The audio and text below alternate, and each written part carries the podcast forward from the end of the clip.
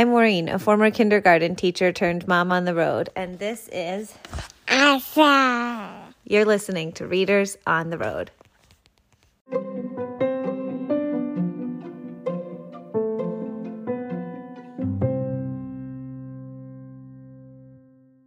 Stumpkin. Written and illustrated by Lucy Ruth Cummins. It was a few days before Halloween. Outside a little shop in a big city, a shopkeeper placed some pumpkins on the shelves. A girl came and looked at the pumpkins.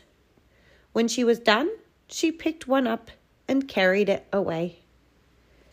The other pumpkins worried after their friend. But later, they spotted him across the street and way up high. That's a nice pumpkin in that window. He was a jack-o'-lantern. Beneath his lovely stem, he now had two triangle eyes, a nose, and a giant toothy smile. He had a new home, a perch all to himself, high above the street. What more could anyone want?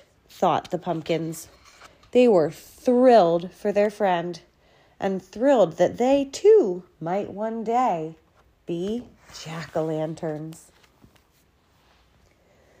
They were all happily lost in thought, imagining themselves as jack-o'-lanterns, when one pumpkin realized something was very wrong. Poor little pumpkin. Poor little stemless pumpkin with just a stump, not a stem.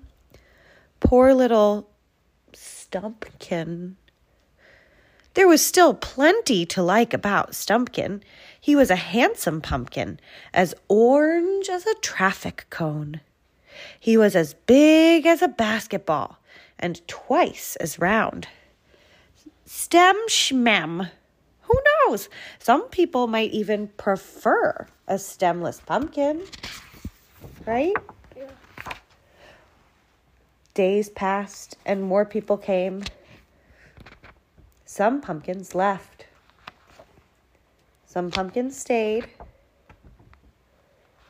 It wasn't yet Halloween. There were still plenty of windows that needed jack-o'-lanterns. Who would be lucky enough to take home Stumpkin? As orange as an orange. As big as a basketball, round. He was nearly the perfect pumpkin. Very nearly, truly. The next day, new people came. And the shopkeeper's cat settled on Stumpkin's smooth top. Then it happened. A brilliant baby chose Stumpkin until a bad dog ruined it. Woof, woof, woof.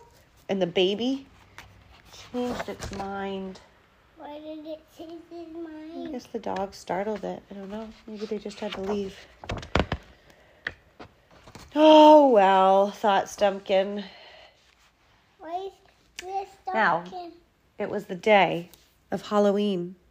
Where's Stumpkin? There were still a few empty windows, and there were two pumpkins left on the shopkeeper's shelf. There's Stumpkin.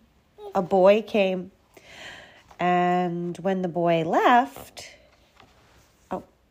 Stumpkin remained. The gourd, thought Stumpkin. Ah, the boy wanted the gourd. I guess that's that. Where's Stumpkin? Waiting at the store. It was Halloween night, and the shop had closed. Why did the shop close? There were no more days left. The shopkeeper scooped up poor Stumpkin and carried him off. Where did Stump? Why did the shopkeeper carry him off? We'll have to find out. And then it looks like the shopkeeper's cut one orange triangle, two orange triangles. What is the shopkeeper doing? Stumpkin wouldn't be getting a window. And he wouldn't be getting a new home. He already had a home. Which Stumpkin's home? Right at the shop. And that made Stumpkin very, very happy. Why did he... The end. Ready!